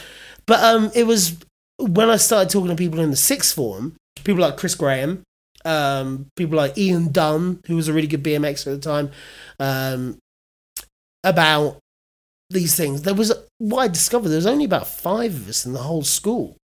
There was an alternative community that listened like Korn, Lip, yeah, yeah, you know, Limp Bizkit, yeah. Slipknot, uh, Marilyn Manson and stuff. Yeah, Silverchair, oh, exactly. God. Yeah, you know, and like, you know, Nirvana and Green Day. Yeah. And Green Day were punk, but um, because that was part of that, I didn't connect with it. And I'd tell people I listened to Good Riddance, and they'd be like, "Oh, what? Time of Your Life by Green Day." Oh, really? And yeah, yeah. And I was like, no, I literally no, was banned. Genie. I'd, I'd, I'd tell people I listened to Travis Cut, the band from Harlow, um, you know, that was back then. They're, they're on Them's Good Records. Like, they've just actually, that's a bit of news, they're getting back together for some, or they've got back together for some shows, but they're doing some, doing a record now. Harlow um, Essex? Yeah. Yeah, oh, yeah. Shit, I didn't know that. Yeah, Travis Cut, yeah. Um, just a fantastic pop punk band from the nineties, you know. Oh. Um, and people go like, "Oh, Travis, you don't look like you listen to Travis, you fucking grunger. Give me your wallet," you know. Like, um, and it was, yeah, then uh, they told me about this Vanilla Pod Revelation gig that was happening at the Regis Rooms. And um, Regis Rooms was the venue in King's Lynn. Yeah, King's Lynn, uh, town centre between the bus station and the train station. I went to that, my dad took me. And, um, yeah, we got a ticket from the skate shop that Mark ran, mm. you know, and it was like, yeah, it just fucking blew my mind, man. I was, yeah, I just turned fourteen. So Vanilla yeah. Pod was your first gig? Yeah, Vanilla Pod, Revelation, Explosion, and Article nineteen at the Regis Rooms. I can't remember the exact date, but it was nineteen ninety-nine. Wait, wait list those bands again after Vanilla Pod? Explosion and Article nineteen. What, as in... Not as in The Explosion. No, no, no. no, no. no. Yeah. Uh, like two tone, well, a two tone ska band yeah, yeah. from the Midlands. They travelled back yeah. in time. yeah. Well, they weren't that far after it, but no. yeah.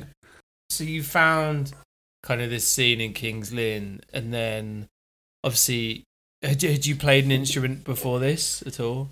No. So nothing. I started guitar lessons after that first gig. Straight um, away.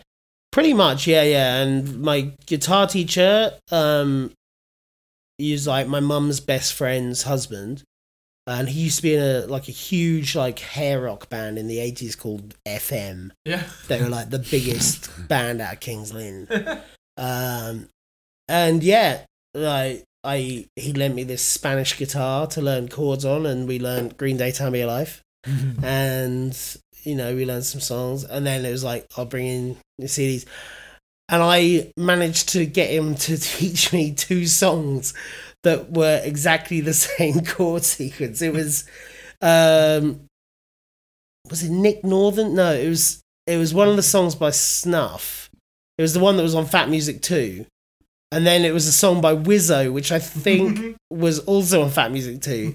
And they were just exactly the same songs. And it was just like, oh, uh, yeah. So he was a, a bit bored. Um, because you'd walk into this garage and you just hear this like... And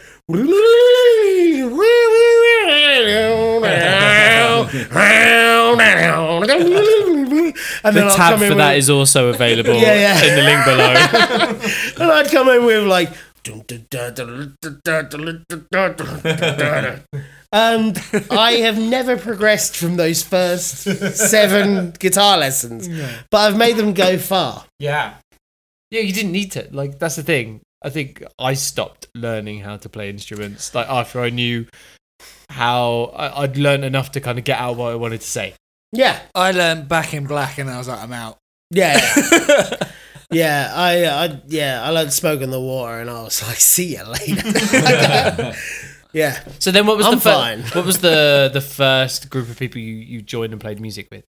Oh, um, yeah, I started a college course in King's Lynn, and um, yeah, did like a kind of a metal-y covers band. Then did Atomic Newt Beaver, which was the accomplished Sorry, metal what band. What was that name? Atomic Newt Beaver.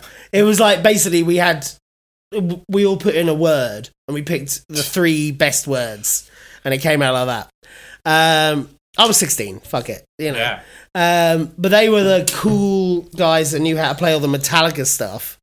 But they were playing the songs, the punk songs that I was writing, and I was the singer, and it was wicked. We played the Kings and Corn Exchange on the um, gig two thousand one. That's a big like, venue. And that's huge, yeah. man. Morrissey even, played there. It was a decent crowd as well. Like, it wasn't rammed, but it was a decent crowd. And I was like, this is wild. And I was so drunk. Is that and your first like, gig?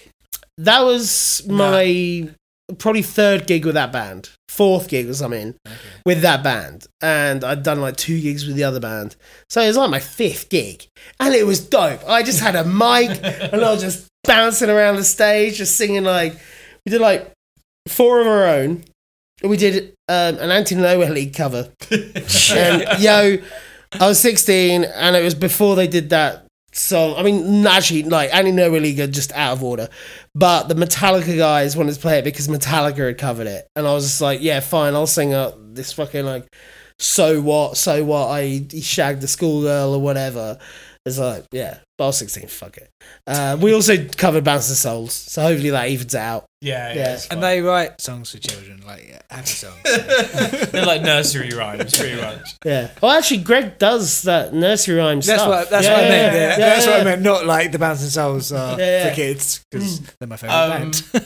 So that was your first band. What, what was like? What was the first time when you were like, the first band you're in that you were like, okay, well, this is like, this is, this is something I, I fancy business. doing for like, not not business like, oh, I'm going to earn money out of it, but like, oh, this is really what I want to. Well, just be I genuinely thought I was going to earn some money from visual effects.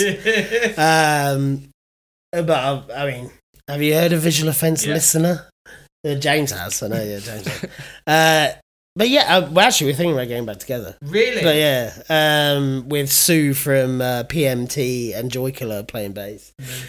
But uh, but yeah, so the reason I moved to Norwich, where I started hanging out with James, was um, that's the thing. Like, I guess for anyone, we've got a few listeners who aren't. You say that, I'm going to take a peek. We haven't got any listeners. Well, we have got listeners who probably are, don't know the geography of England, but like King's Lynn is basically ten miles.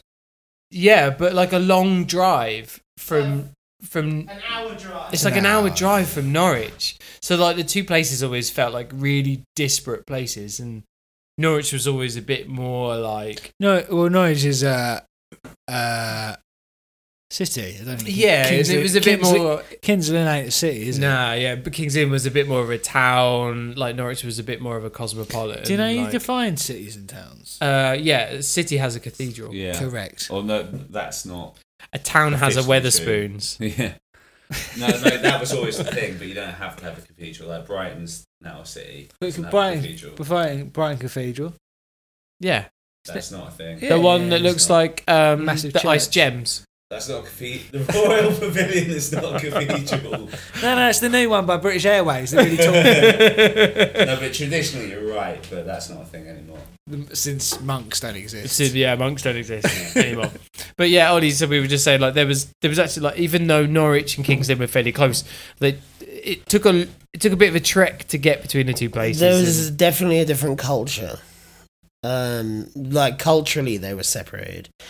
They were separated by an entire county, pretty much. Yeah. Save fifteen miles each side. But, um, but yeah, I mean, it's a long single carriageway road. And, uh, yeah. But... So you moved to Norwich. Like, what was the, the kind of impetus behind moving to well, Norwich? I mean, I joined Visual Offence. So in King's Lynn, I was living this life. I was working in a cool jean shop. I was living this life of like, oh, yeah, I go to the city. I go play in this cool hardcore band in the city. Oh yeah, they uh, you know they have to they have to fly me in on hot stuff. Yeah, so like Taste of London. Yeah, yeah, yeah. um, yeah, and had this wonderful time playing. You know, just this very raw thrash punk music, and we're just finding our way. We're you know we're we're too drunk, we're too high, we're having big parties, we're making loads of friends, and. You know, not you know. There's nothing serious about it at all. We drive to Kent and play for free. You know, like whatever. You know, to nobody. We didn't care. We were just having a good laugh, um, and that was great. And that was my idea of moving to Norwich. You know, and then um, our bassist got very poorly. He had a brain aneurysm and uh, was in a waking coma for a year. That was a real. That was a real smack in the face um, for everyone. More so for him, but oh yeah, yeah, for everyone, but more so for him. Um, obviously, he, he died um, after a year. But um, how is that like? As a, like, you know, as kind of a, I can imagine like big famous bands, like a member dies in like a really tragic way, and it's like you either kind of break up and you can all live off what you're doing, or you replace them and you do it as like a big emotional tribute. But as like a, a small punk band from Norwich, you know, like what was your like thought process at that time? You probably, I guess, you probably weren't really thinking about playing at that point. I was completely in denial. Um, Were you old enough to like process it then? Yeah, I mean, I was twenty, twenty-one. Yeah. Um, but I mean, I guess like nothing like that happened to me before. No, so yeah. uh, I was completely in denial and was absolutely adamant that we had to keep the band going for when Doug's better, so that he can, so that we don't let, because uh, the rest of the country won't forgive us if we don't, you know, mm. gig and stuff. Dempsey got in the band. Dempsey was great. I was a bit of an arsehole to him because I was doing too many ecstasies. And um, yeah, that normally makes me love everyone. Yeah, I know you do all the time. And you do every fucking, you know. Yeah, it's when you stop doing ecstasy. Yeah, yeah. Man, those come downs. I was acting like a dickhead. You know, it was it was a really sad time. But I mean, you know, I mean, you go through those things. We love Doug. You know, we try and do the best we can with the lives that we have because some people can't. You know, uh, we love Sue, his mum. His, his dad died pretty quick after him as well, so Sue was left alone. Um, and we love her, we adore her. And I bump into her at weddings and christenings and things, and you know, sometimes a big gig like Goop Patrol played in Norwich or something like that. She might come to that. Um, yeah, it was a hell of a thing, man. But that was like that was my first gig in band. And how long was that band together for? I mean, they started like a while before I joined. Um, All right, I, I always assumed you were just part of that band. No, I mean, it started in Durham um, with Robbie Patterson, mm. who lives with Al Overdrive. Yeah. Some uh, some people might know the, that photographer. Yeah, Robbie's a computer game guy, and they lived in a flat together. Um, yeah, so I took over for Robbie, and then this guy Dave was playing bass, and then Doug took over from Dave. And um, then Dempsey played bass after that, and then I left. Uh, I got kicked out because I was being a dickhead. um, and uh, yeah, and uh, Jim from Scudder um, played guitar, and they did their best work with Jim, and they did a split with the Volunteers, and it was uh, really cool. I really like that record. So. Volunteers were yeah, just incredible. They are also getting back together for a no. tour, and they've asked Visual. That's why Visual Offense might be getting back together. Police thirteen. Well, we talked... You know what? The amount of times I tried to get his old band back together, James's old band back together, Christ. thirteen, Visual Offence, and the Volunteers would be... Who was the other Ooh. one from St Neots? Impact. Oh, Impact, yeah, yeah absolutely. Yeah, yeah, yeah. cool. Yeah, they did a split with the Volunteers as well. Yeah. Yeah. But after that, I joined um, Fletch Cadillac. Yeah, so what what was Fletch Cadillac all about? It was a fantastic horror punk, horror punk band from uh, the brothers Halliday, Ben and Joe, drums and guitar, vocals. And um, Dov playing bass, and we did that. We released a couple of records and toured it out, and it just kind of wound down. So around this time, like this is Norwich ferry boat. Yeah, era, ferry boat. Right? They were working so with ferry Fletch boat. Cad- yeah. Fletch Cadillac was probably towards the the end of ferry boat. So for anyone that doesn't know, like what, what they were going with? for a few years before I joined as well, right? Um, but definitely when I, because the reason the ferryboat was had that boycott was because of a gig the Visual Offence played there. Where, and it, do you know what? I look back on it now, I think it's absolutely out of order. But just tell everyone what the ferryboat was, like what they do. Great, great uh, little venue on the river in Norwich. Was it on the cage? The stage was a cage. No, and they did build right at the end. They built like these kind of pipe work with yeah. padding around it. You're right. Yeah. Right. Yeah, okay. Like a wrestling ring. Yeah.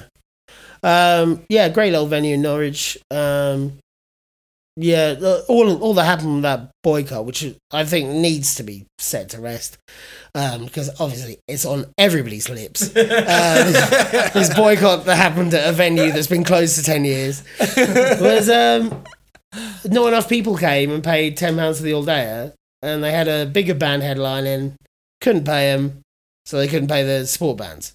Absolutely fair dues. Yeah. Yeah, That's all I have to say. I don't think anyone cares anymore, Ollie. Well, know, you know, maybe it, that's why the ferry boat shut now. Was yeah. it was it Vanilla Pod, the headline band? No. I mean, I mean, I, I know. I mean, actually, it's a band that's half as, as expensive as that. Oh, and oh, that's right. What caused the ruckus. Yeah. But it's like that venue was kind of, for me, that felt like, for me, that that was the first time I felt included by music scene. Obviously, there was mm. Fat Paulie's in Norwich, which was like the precursor to that. Yeah, but, yeah. but that was that was just such a sloppy mess the whole time. That like Ferryboat felt like it was the first time that it was like a, it was not, Ferryboat was like a dirty drunken mess. Sorry, Fat Paulie's was a dirty drunken mess, whereas Ferryboat felt like an organised mess. Yeah. Like that, you had people like Mike. It depends like what Mike. Show it was. Yeah, when Mike was on the show, it was organised. Yeah. But there were some shows that were very disorganised. It depended on the promoter. Yeah. Mm. I played there and I can't remember who the fuck we played with. We probably didn't come see you. I don't think anyone. If it was Eight Lives Left, I didn't see them in Norwich. No. I saw them with the Misfits in Cambridge. There we go. Yeah. So then you kind of, you were playing in Fletch Cadillac. How, at what point did you start putting on bands? Was that when you got to London? No, that was when in two thousand one in King's Lynn. Oh, holy shit, right at the oh, beginning, wow. right. Yeah, that was one of the first things I did because... Um, I went. I started going to these gigs when I was fourteen. There just wasn't enough, and so I was like, sometimes I skip school and like, uh, I'll like go to a gig in Cambridge or Norwich or Peterborough, um, yeah, and um, yeah, and so I was just like, you know, I was, I was like sixteen and a half, and I was like, well, I ran the show, but I started organising it when I was fifteen. Yeah, I started organising it when I was still in school. So, like, it, it took me a year to organise the cheers. It took me a year to organise this all day. But it was dope. It was at the Regis Rooms. We went to the first gig, and it was Goober Patrol, Vanilla Pod, Pez, who were on B Y O Records, like a Christian band from Memphis. Um, they were, they were kind of Fugazi-ish. Pretty cool. Um, Project Mork, Bleed thirteen, Knee High, Semtex, Brutal Abortion, Fall Down Laughing. Sure, there's more. I remember playing with Brutal Abortion. People were like, just because we were all vegan at the time. Like, we were one of the first sort of vegan punk bands that I knew of around then. Yeah, and, yeah. And like we, people were like, "Oh, you're playing with Brutal Abortion." We were like, "Yeah." yeah. They were like, "Do you do you know what they do?" We were like, "No." They were like, "They make you eat the abortion." They were like, "They bring pigs' heads and buckets of guts to the shows." Did they actually? Then, did they actually? But I do never that? actually remember seeing them do that. Yeah, once. like I think that was a rumor. I think yeah. that, I think they started that rumor. That's a lot of ad, like admin for yeah. like a band playing. Yeah. Like, who's got the Who's got the patch cables? Uh, Dave's got them. Is this uh, stuff iced? Because if, if it gets warm, it's no, no good. Do you know what? You, like you joke about that. I went to a. Who was I with? I was with Jack Pitt. You know Jack Pitt from uh, yeah from Norwich uh, from um, what was his last band? Jackals. Jackals. Oh yeah. Yeah yeah. And um, I met, when I first moved to London, I met him at a gig at some art gallery on the river, and uh, and I was like, "Oh hey man, how's it going?" La, la, la. Oh yeah, that was it. His old band were playing, and I was like, "Yeah yeah." And it was like some like harsh noise two piece, like some guy like on a laptop and all the. The sort of thing you'd see at Static Shock Weekender, yeah? Well, like... do, do you know what? They wouldn't let this happen at Static Shock. The singer had a fucking pig's head with him. What, like a real... A pig, real pig's fucking head. Whole pig's head. And he was winding me up, because it was just like, do you know what? I was like, any cunt can do this. It's like, you've had the idea, which loads of people have had, and haven't done, because it's a stupid fucking idea. Yeah. And they were doing it, and... Yeah, fuck it. I smacked him. What was he doing? What, what was I smacked he, him out. What was he doing with the? He's just had like it. Fucking chucking it around, like wearing oh, it, like no. while I putting it on his head. It's like still had all the brains and stuff in it. It was literally like lopped off. Ah. That's horrible. Where do you even big get that? Fucking neck? So it's like a huge like wound, open wound yeah. on oh, the that's neck. Gross. Do you know he's just being such a cunt with it? And it's like I was just like, you motherfucker, that's someone's head. Yeah. So you're in Fletch Cadillac. That kind of wrapped up. Yeah, and that was when Greg, me and Greg were running shows together Greg. in Norwich. Greg from The Scrape, from Rooftops. Um, so it was a big, Greg was was like a vocalist that I met at university in High Wycombe. uh, and kind of weirdly all of our paths converged. I'd not met Greg before then. Greg was from Norwich, right? Yeah, yeah. But like neither of us knew him. He's from Acle. Yeah. yeah, but none of us knew him. Yeah, it was weird. Then... I knew of some of the shows that he was running before he left Norwich. Yeah. And so I assumed he was just part of like another subsection of the punk scene. Yeah. And I had met him a couple of times. I see, I hadn't. And then I moved to High Wycombe. It was like there was this guy from Norwich who I got on with really well. Like we were both into like The Explosion, yeah, the, the Bronx, Bronx yeah, and yeah. all those kind of like rock and rolly hardcore bands. So I mm. started just doing a rock and roll hardcore band with him. And then actually that's when I reconnected with you. I hadn't seen you for like a, a bunch of years, mm. right? Yeah, yeah. Yeah, probably like two or three, yeah. So you, you met Greg and then you, you did... What was the band you did with Greg? We did Rooftops together. Yeah. Um, he was working with Lil, household name at the time, booking tours. And um, I was putting them on in Norwich and he'd come visit his family and um, run the show with me. So we ran a bunch of wicked shows in Norwich. We did The Computers, we did uh, that. That show Virgins. was amazing. It was it was The Computers and Cloak Dagger. Cloak Dagger, yeah, amazing. That was wicked. Yeah, yeah. Um, so yeah, we did. Yeah, we did some wicked lineups together, and um, and he was just like all the time, like, dude, move to London, let's start a band. So I started this band Rooftops with him, um, and I would drive after work from Norwich to London for band practice in like Perivale, like way out west, and then drive home at night. Really? What, you literally finish work at what time? Like three. Three in the afternoon. Yeah. Then drive to London. You get to London about half five. That's six. Six. Yeah. Rehearsals till nine, half nine, and then drive back to Norwich. Norwich. Shit. Yeah, yeah. Um, before. Once a week. Yeah. Yeah, so, and like, in order to get to Norwich and get like a place to live and stuff, and I, I'd always wanted to do it, I decided to sign up for uni and um, ended up doing um, commercial music at Westminster. And so, like, when I moved there for that, I had a band ready. And it was with P J from P J and Gabby, Apologies Avnon, and Pook from uh, Beat the Red Light, uh, The Filaments, um, Uh, Punch Bowl, uh, T V Party, um, yeah, and Greg, and it, we made a hell of a racket. It was great. So then you moved on from that, and you did. Was it post uh, Rooftops? You did your solo stuff. Yeah, I mean the thing with that was Greg moved to Australia. Pook um, focused on Beat the Red Light, and um, P J focused on Apologies I Have None, and I didn't have anything else to focus on. Sorry, who had never heard of them. Yeah, yeah. Apologies, yeah. I have. Yeah. Um, and anyway, uh, yeah. Um, he's not in them anymore. But, um, no, no. James Hull's doing that now. We've so, had him on. We've had him on. Yeah. Previous guest. He just slagged. He just what, slagged him P J off. P J or, or James Hull. James, James Hull, Hull slagged off P J, wouldn't he? Really?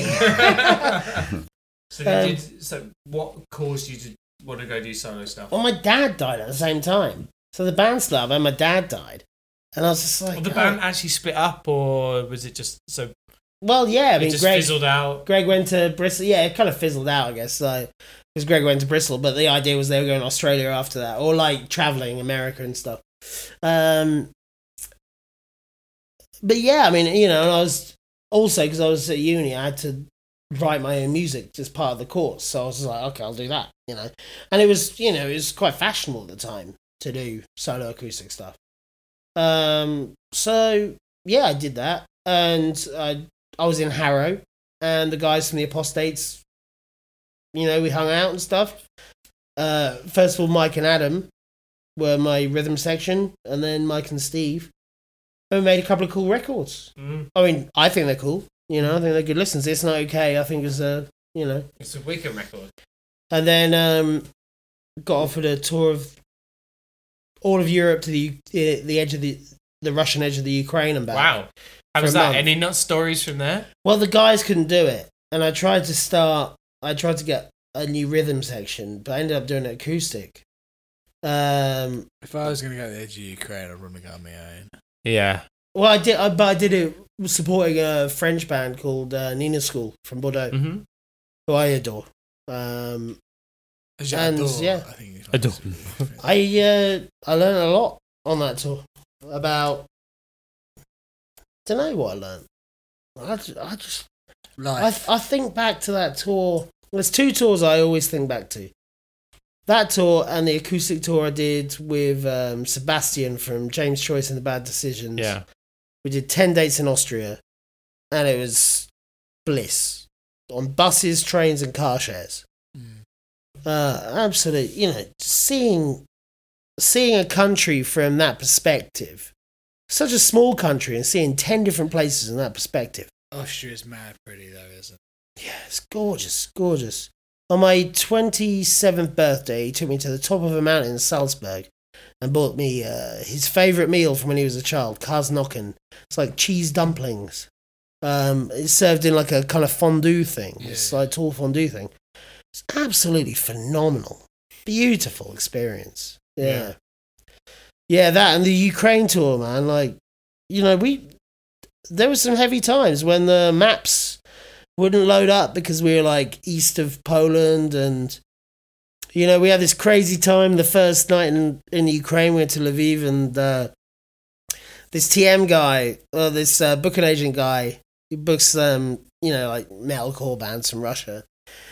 He uh, he said he had a gig booked for us, but he didn't at all, and it went from gig to house show to street show to going for drinks with his friends. Oh. The thing was, I didn't know you're not allowed to drink the water out there. You got to boil it first, because it's like the water in the taps. Even is, in, in Ukraine? In yeah. Ukraine, yeah. Uh, I so I literally, first thing I did when I got into his flat was make myself a glass of water, necked it, and I saw him smirk at me, and then like we're going out on the town like so he can show off his like French friends to his Ukrainian buddies. And I'm like, I've got the worst diarrhea oh, in the world. No. And I'm like, Sasha. Yeah, that was his name, Sasha. Everyone's called Sasha out there. No, it's short for Alexander. Um, I was like, yo, Sasha, like, can we stop in this pub for like two minutes? Cause like, I've got diarrhea. And I think I've got it from your... And like, yeah, you're not supposed to drink the water. So why didn't you tell me that? You know? Moving on to kind of, I guess, now... You you're playing in like three. You've landed in some regular top bands, tip bands, some t- like the bands that talk of the towns. So the, the old, the Great Cynics, which I was who yeah. we had on like a couple of episodes ago, and yeah. had nothing but nice things to I say about those you guys. Yeah. Uh, like, how did that come about? Well, okay. I mean, like, I took a break. Like after It's Not Okay, I. lived in Indonesia for a year, and I fucked around Fuck playing. Yeah, we haven't. I wanted to get into Indonesia. We can like, go back to, to it. Jakarta. We can go back to it. Uh, what county is that in? yeah. Just below Ipswich. yeah, I. Uh, so well, I did let's that. Do, no, let's do. Let's do. Well, I did Jakarta. that for like six months. Why? Why then, did you go to Jakarta? Okay, um, so I when why? I did that degree, I did my dissertation on punk in Indonesia because James Whiteley from Wino, an old Norwich Scarcore band, who's like a close friend of mine, moved over there and started writing pieces about the punk scene in Jakarta for Mild Peril, Pete from Ducking Punches yeah. um, zine that, you know, is, you know, God rest his soul. Um, the zine, not Pete. Pete's alive. He's on tour, I think. He's fine. Yeah, yeah. Don't worry. Um, and, uh, yeah, and I just, yeah, I became fascinated because, I mean, it comes back to, like, this idea of, like, going to a show in your small town and realising it's happening in other places. This is, I mean, this, academically, absolutely, has been my, and actually, as a musician, like, um, this idea that that thing that was happening in my town is happening in other places mm. absolutely drives me. In terms of playing music or studying music or, you know, anything. Actually, you know, as as a as a vehicle, to, as a vessel to wanna to wanna connect yeah. with people like me, you know, people that Fun. you know wanna know something different. You know, I guess like a you know what in the sixties you call a counterculture, or like in the nineties alternative, or mm. you know. We've had Greg on, we've had Dan on from Myelin. Like I think Myelin are doing incredible things. Like that's that's quite far out of your comfort zone, music wise. Or my role in Myelin is very simple. It's is root notes to the drum, to the bass drum. Um, That's all great. And also, do. and also, just he just puts chorus pedal on it as well. You know, we're mates. We have a laugh. Um, you know, we can. You know, I, I guess like I, I have experience in organising things, so I can help organise things if we need to organise things. Um, I just have a great time with those guys. I when Dan was saying that he was doing a new project, I was. I was at his beck and call to put them on a gig. Yeah. Um, and then when they said they needed a bassist, I hey. was like, yo, I'm here. I think they tried out, tried out three other bassists before they came back to me. Good old but, silly. Uh, yeah, yeah. But, uh, but I think, I you know, I guess they know that I'm always there, you know, so it's... Um, and then I'm interested to know more about Mean Caesar. Like, you, you had your first show on Monday? Yeah, and we recorded it the weekend as well. Like, because what I would love is for us to be able to play out the show with something from Mean Caesar. Do you think you'll have anything? I, I, we have I Rough Mix. Before. It's terrible. Damn. That sounds really good. Yeah, I'm uh, I'm really excited about it. Yeah. Uh, it's it's a lot more like um, rooftops in terms of... Um, the creative process. I mean, like, I'll do a riff, yeah, you know, or like a structure, and bring it in, and then we work on it. Maybe over a practice, maybe over two practices, but we should have something pretty solid at the end of two practices. Uh, we so I mean, I'll give you a little rundown of what we're planning. Yeah, um, we're talking to a really cool label, um, like a D I Y, small D I Y label, who has Cyber like, Dummy. No, unfortunately not. Yeah, I'm sure we could save someone, don't we, know. Um, but uh, I'm not sure how much I'm allowed to say because we're we're uh, we just recorded, you know, Bella. Uh, so yeah, so we've got plans with that. We're um, basically gagging for gigs the next three months. We want to just like just stamp all over London, do that for three months, and play some shows out of town, maybe on the weekend, um, and. Yeah, we're going to release that record probably two months. We're working on two videos, one for the digital before and one for the actual release. And um, then just, yeah, we're yours. Yeah. Can't wait. Yeah, just like, just, yeah, have us. Yeah. yeah. Well, Ollie, it's been... um. On, Real, man. on the note, yeah. an absolute. So he's gone to the he's, bathroom. He's gone from there. It's been an absolute pleasure to have yeah, him on. Sign off. Yeah, let's sign off. Um, thanks for listening. Yeah, cheers. Do we have any idea who we think we're going to have on next? It's going to be fairly soon. Um, Working on it. Yeah, we'll get someone next month. Relax, guys. It won't be that Maybe long. Someone who pisses less. um, yeah, thanks for listening, dudes. Check um, out yes. uh, Finton Stack's new E P. Oh, fuck you. Out. It's uh, out never. Out in a couple of weeks. Is it an E P? No, it's, no, it's just double side. Yeah, two songs. Copy you guys for the yeah. yeah. No listens anyway. Well, lovely to speak to you all. Have a wonderful week. Take uh, care wherever you are, and um, smile at a stranger. Smile at a stranger, unless they're following you. Fat miles. In which case, run, run, run.